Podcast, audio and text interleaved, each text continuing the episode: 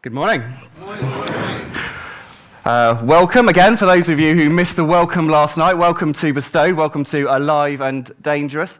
Um, I'm Matt. I'm one of the team here um, Alive and Dangerous. Um, you'll learn plenty more about me this morning, but just a, a little introduction. Um, I'm uh, an adopted Yorkshireman, which is why I can wear shorts in this weather because I'm a hardy northerner now. Um, I've been living in Yorkshire uh, in the Hull area for about the last 20 years with my wife Jen, and more latterly with my kids uh, Jacob, who's nine, and Maya, who's aged eight. So we're here at bestowed this morning. Bestowed is a peculiar uh, Middle English uh, old word, and it means to give or present something. And not just anything, but something of value, something enduring. And we believe God's desire for us this weekend is to give us something, to bestow something on us, something valuable and something enduring. I'm really excited about what God has got for me to bestow on me this weekend, and I hope you are also can be similarly excited about what God has for you. The origin of that word bestowed as well, it comes in two parts, the be and stow. And stow is about, uh, the meaning of stow is place. Um, so there's something important about being, be, is, uh, in this place to stow. In order that we can receive that gift that God's got for us, we need to be here. And in order to be here, we can't be anywhere else. We don't have the omnipresence that God has um, so, if we want to be able to receive what God has for us this weekend, we need to be present here this weekend. This weekend has been designed as much as possible to facilitate that for you, taking you away from your familiar locations, um, some of your usual comforts, um, from traffic, and giving you some space to be away from everything else and also other people. So I would invite you to embrace this as much as possible and to be present, to be here, to be able to be bestowed this weekend. So last night, Rich outlined why God wants us to go on this journey um, that we're starting this morning. This introductory clip again um, highlighted some of those themes. These themes and the journey are not necessarily uniquely masculine, but for many reasons, some cultural and some um, of design, it is a better fit for us as men. So, if Rich unpacked the why, I'm going to look at the how this morning in this first session. How are we going to do it? How are we going to go through that journey? So, this morning, I'm going to be your map to the weekend. So, we've not, deliberately not given you a detailed agenda and a program because we want this weekend to tell you a story. And during the story, we want you to be present in each of the current chapters, not always looking forward to the next thing. As you read a book, you're not always skipping forward. We want you to be present in this current chapter in order to enjoy the story that we're going through. And the story we want to tell is the story of a life of a man, a journey from birth to death, visiting six destinations along the way. And in each of these six destinations, God has a key lesson that He wants to show us. And each of those destinations will teach us lessons which will be useful for the subsequent destinations on our journey. So, as we visit each of these destinations over the course of the weekend, we'll give you the opportunity to map your own personal journey. And significant journeys, like the, uh, the journey of life, never go exactly to plan, do they? I remember after university, we saved up a little bit of money, and because uh, uh, myself and my wife, I was married at the time, um, had, both had jobs to go to, we spent all that on going on a, a backpacking trip around Australia and New Zealand. And one of our first destinations was Cairns, Cairns is on kind of towards the north of the east coast of Australia. And we had about 10 days in order to get from Cairns um, towards the north of the east coast down to Brisbane, which is about halfway down the east coast of Australia. Now, we absolutely love Cairns. We spent an awful lot of time there. We went and um, went swimming on the barrier reef and exploring the forests and the various places around there.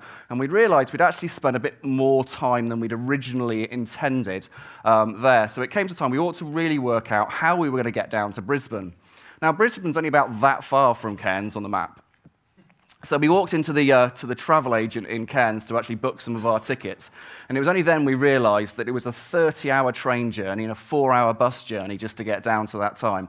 And we only had about four days left before we needed to uh, catch our flight out of Brisbane. So our journey ended up having to skip through some of the destinations that we planned to go through in order that we were going to reach where we needed to get to, to, to Brisbane, so we could catch our flight out to New Zealand. And similar things happen in our journey through life as we um, move through the destinations, we might find that we, uh, we stay in some places a bit longer than intended, and we rush through um, some of the other destinations. And what we will explore together um, this weekend is the consequences of that, the consequences of not necessarily following the journey exactly as it was intended. As I say, our journey needs a map, and this morning my, pur- my purpose is to sketch out that map and sketch out the key places on that map in order that we can understand the story we'll travel through this weekend. And once you have this map in your head, you'll be able to place yourself on that map and to see where you are, what's been behind you, and what's ahead of you. And what I'll also hope you'll be able to do on this map is to trace your journey through this story to your current place on the map. How did you get there? You'll be able to see which destinations you may have missed out or rushed through, um, or some that you've become so infatuated with in your current destination that you might have lost sight of the rest of the journey and may need to pack up and to move on. So, as I get my pen out and start drawing this map, before I get to the destinations, I'm going to start first with the contours. So, if you're not used to reading maps, contours are the little lines on the map which tell you um, whether or not your journey is going up or down. It tells you the severity of the gradient and the elevation of the journey. And when I think of adventures, when I'm planning my own adventures um, out in, in the countryside, they're invariably adventures of ascent. I love the Lake District in particularly. When I plan my, uh, my, my route in the Lake District, I don't plan a route which follows around the, the valleys. I'm always planning a route to get to the top of a mountain, to go up. To go up high in order that I can look down on everything else um, around me, look down on the lakes and the scenery. I plan a journey of ascent going up on those contours. And culturally, it's the same. Our culture teaches us that ascending brings us life. Ascending in our school, our careers, our social standing, the sizes of our houses, and the sizes of our bank accounts. Ascending is what we should all be aiming for. But this morning, I want to try and readjust our, that paradigm. I want to draw our map in a different direction. I'm going to show you now some clips of the film called The 33.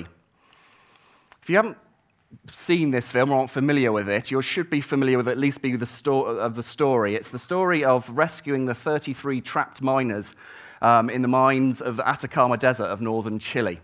Um, it's a fantastic film looking at uh, the effect of being trapped in a mine a mile underground and what the, for 69 days and the effect that has on that group of 33 miners.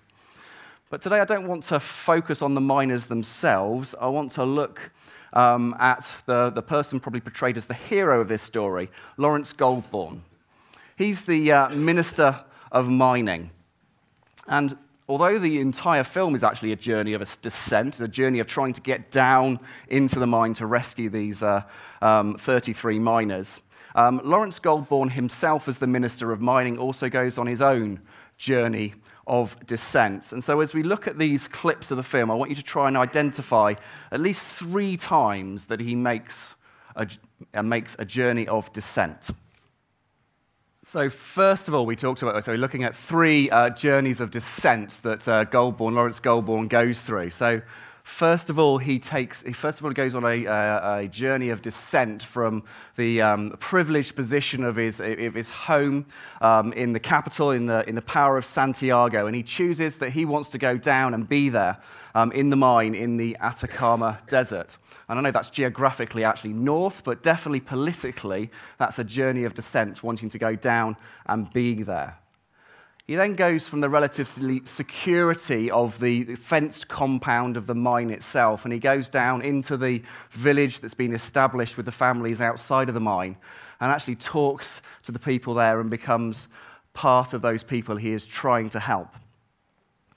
And then finally, when, um, if you'd seen the story, almost everybody else is giving up hope, he goes down from his position as the Minister of Mining and effectively becomes uh, a site engineer. He literally gets his hands dirty with the dirt and helps to start the drills. And this story resonates particularly with me because it's so similar to another story I know so well. God sent his son Jesus uh, from heaven down to earth. He descended down to earth. He was born a Jew, a relatively privileged position, but he then descended down in order to become with the Gentiles. And he got, even got his hands dirty himself, um, casting out demons, healing the sick, setting the example for us to follow. God teaches us that we come alive by descending. He teaches us that we come alive by listening to Him trusting in Him, relying on Him. He teaches that my journey is not one of making myself better, but instead making myself less and Himself more. He asks us to forego the comfortable and the secure and instead welcome discomfort and danger relinquish control and trust his voice. He asks us to put ourselves quite literally in the hands of God. We are going on a countercultural journey of descent. So now we understand the lay of the land, um, we can at last take a glimpse of the six destinations on our journey. These destinations that we'll look at on the map that I'm drawing this morning are six stages that each of us go through that follow um, the journey through our lives. And as I said, they have a natural order, but one we might not always follow, but one that we are designed to follow. Uh, and you can see each of these six destinations in most classic story films. But as it's Friday morning, um, I've chosen a light-hearted story to illustrate this journey. So we're going to look at the story through the look at the story through the film of The Lion King. So we're going to start. The story starts at its at our first destination, and that destination is called the Beloved Son. We're going to look at Simba. He's a young cub growing up in the kingdom and under the protection of his father, the king Mufasa. And the critical part in this destination of the beloved son is that Simba knows he is loved. He is loved by his father. He is loved by the king. So Simba knows he's loved by his father. And that love makes him feel safe and secure to, ins- to explore the environment around him and to learn. And lessons learnt here in the destination of the beloved Son set us up for the rest of the journey especially as the learning from our earthly father helps, or unfortunately potentially hinders, our journey with the heavenly father. The next piece of the film, which we're not going to uh, we'll not see at, at, at, all of, if you don't know the story, the, um, uh, is the unfortunate death of uh, Simba's father, Mufasa. And the death is, uh, uh happens in such a way that Simba actually uh, feels as if he's to blame um, for that death. And so after this happens, we see Simba arriving at the next destination, and that's the destination of cowboy.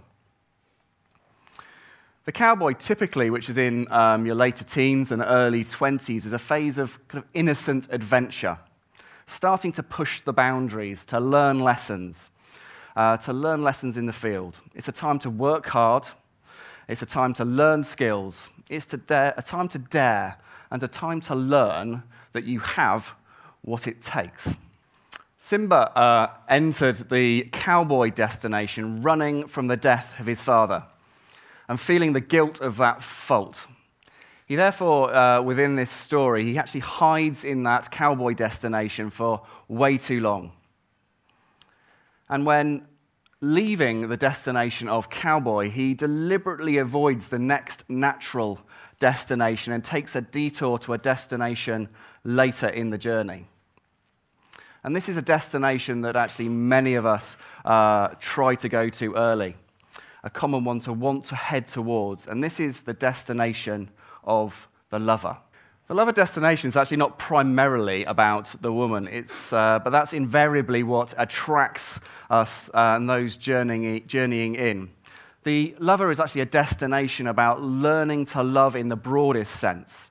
It's a time to awaken to beauty, um, to life, to discover music and literature and like the young King David, to become a romantic and to take your spiritual life to a whole new level. So Simba's off track in his journey and he needs some help to get him back on track. And he receives this help from a character called Rafiki. Rafiki actually lives in the final destination and will come, and, uh, come back to him a little bit later. And Rafiki helps Simba to return to the journey and he enters the destination that should have followed the cowboy and this is the destination of the warrior. So, in the destination of warrior, typically um, in the early 20s, a man finds his cause and hopefully a good king to follow. And he sets off on a journey to learn to defend that cause. In the warrior destination, a man learns the inner discipline required to follow through with this cause. He finds strength and he learns to battle for the kingdom. The warrior destination will usually overlap with the lover, but ideally entering the warrior first so that you can prove your strength in battle and not have, not have to risk going to look for your strength in the arms of the woman. And once his strength is proven in the warrior destination, Simba has the right to be crowned king. And king is our fifth destination. The king is the penultimate destination. Once he's proved his strength as a warrior, he's given a kingdom. And in the destination of the king, he's given a, a level of influence and authority. And the king must decide whether he wants to use that either for selfishness or for service. That's the key decision within the destination of the king. Simba enters uh, the destination of the king in the, in the final uh, scene in uh, the story. So we don't see uh, Simba in, in the final stage, in the final destination. So to see the final destination, we're going to go back into the story um, to return to an earlier scene in another character. He, here we will see the character Rafiki.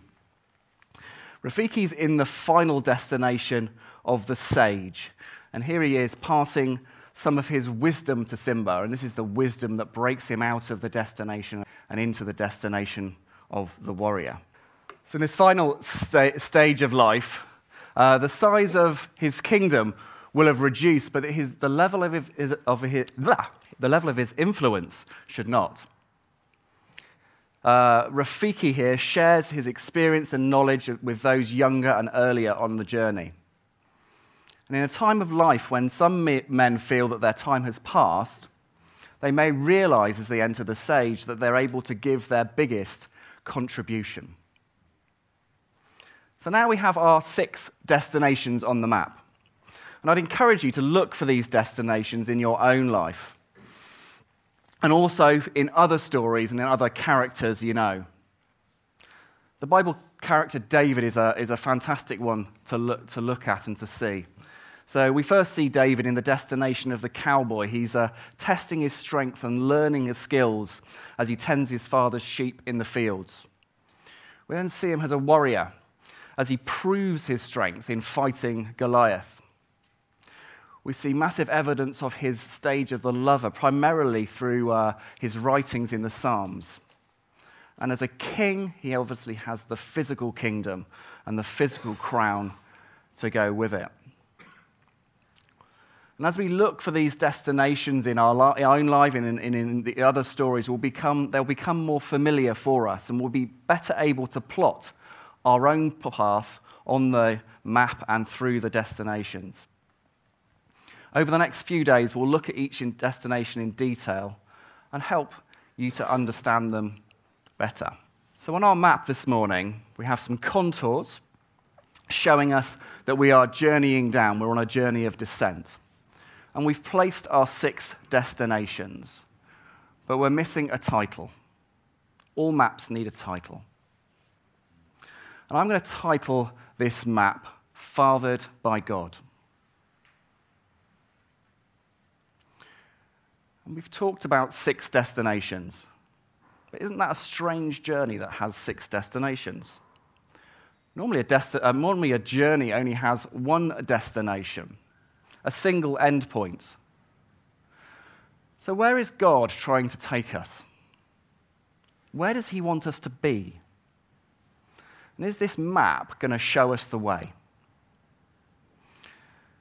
I guess this is a question that's been occupying my life and my mind for the last 20 years.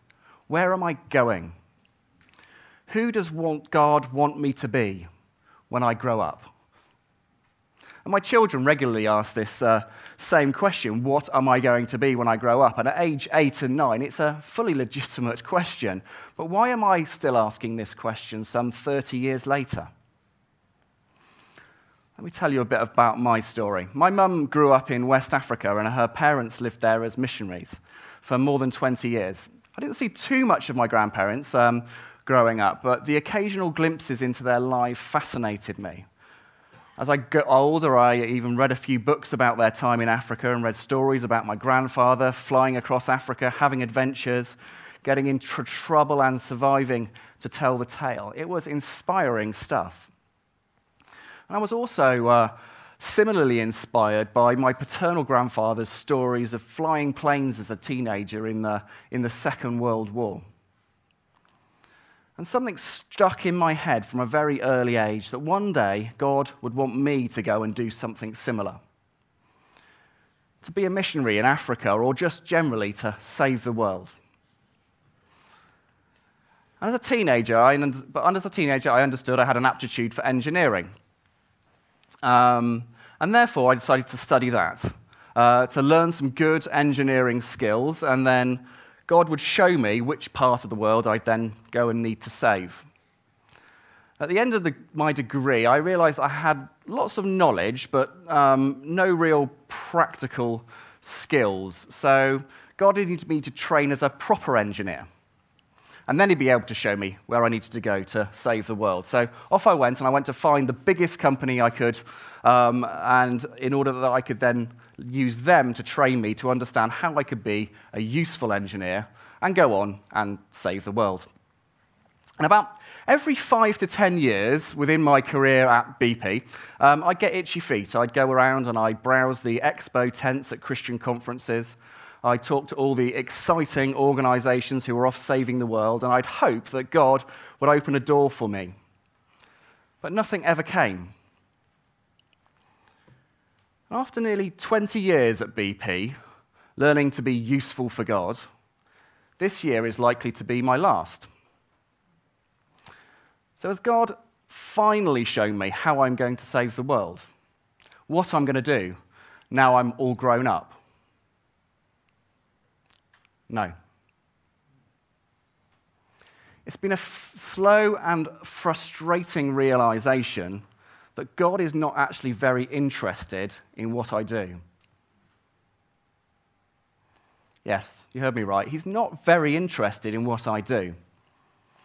It's not that what I do is not important or worthwhile, it's just he's obsessed and he's passionate about who I will be. His priority is relationship, and forming me in his own image. God's focus is on fathering me. And being fathered is all about the work that he wants to do in me and not about the work that he wants me to achieve.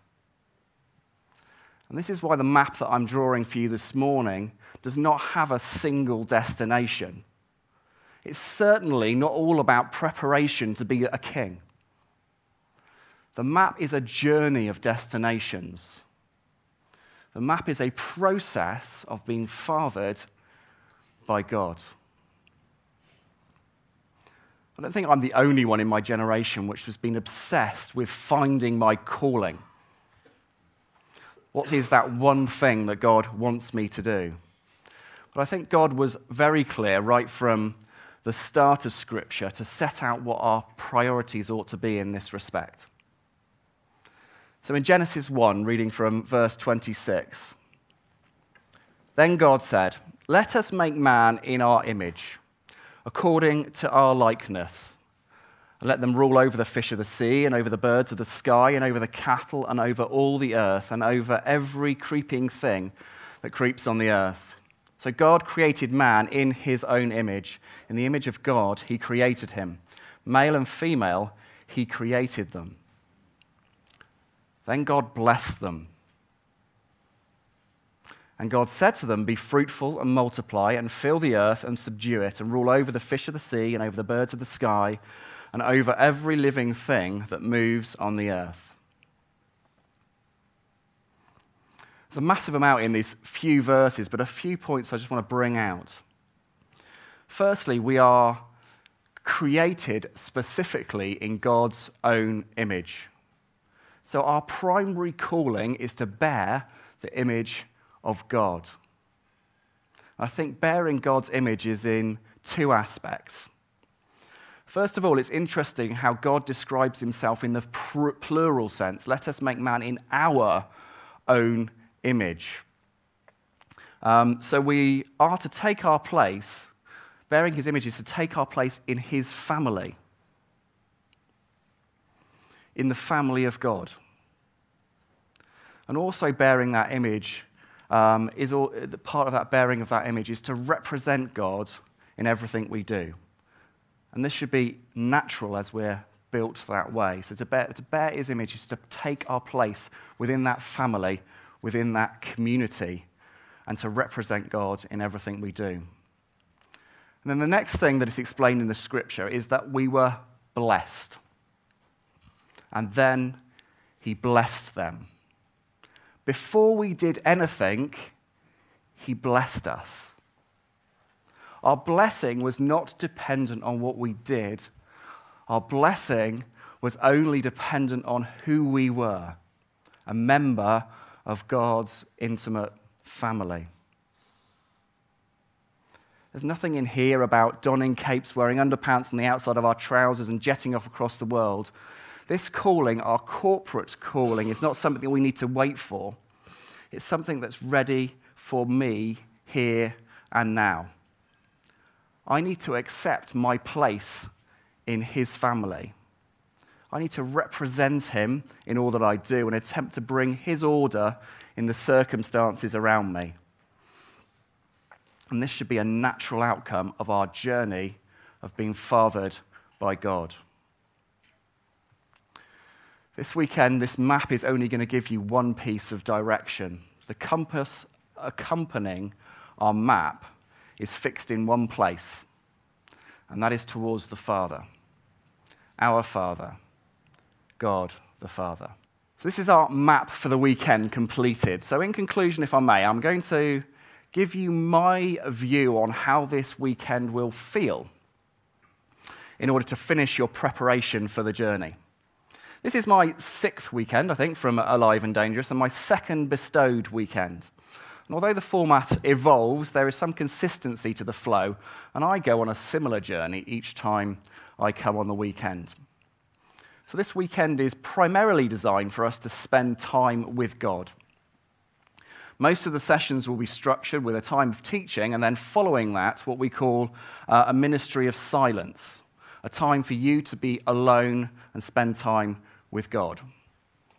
And generally, in the teaching sessions, I'll get some good food for thought. I'll be pointed within towards a certain direction and then sent out in silence to find a quiet place. Sometimes I'll just walk, um, and I'll, but usually I'll find a place uh, to sit somewhere alone. After a couple of sessions, I'll usually find a favourite place, and I'll uh, generally go to that place for the rest of the weekend, uh, weather permitting. I'll then have about 20 minutes to spend time in silence alone with God. As a, man with a young family, I'm not uh, used to finding that amount of space and silence, and it's not particularly familiar for me. And it will feel, the fir- therefore, the first couple of sessions will feel a little bit alien, especially that piece of silence. And into that silence will flood all of the worries of my life.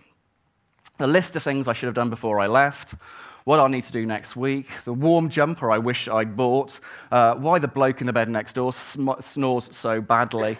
That, in, that silence will be interrupted by kind of a great wail of other noise around me. And that pattern will generally go throughout today. So the different silences throughout today, it'll, it'll be similar. In the evening, I'll probably feel that, well, the speakers are great to listen to. I love the film clips. Uh, I, have got a whole list of films I really must uh, watch or re-watch when I get back.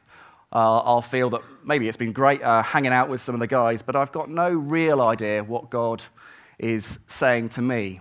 I can't hear a thing.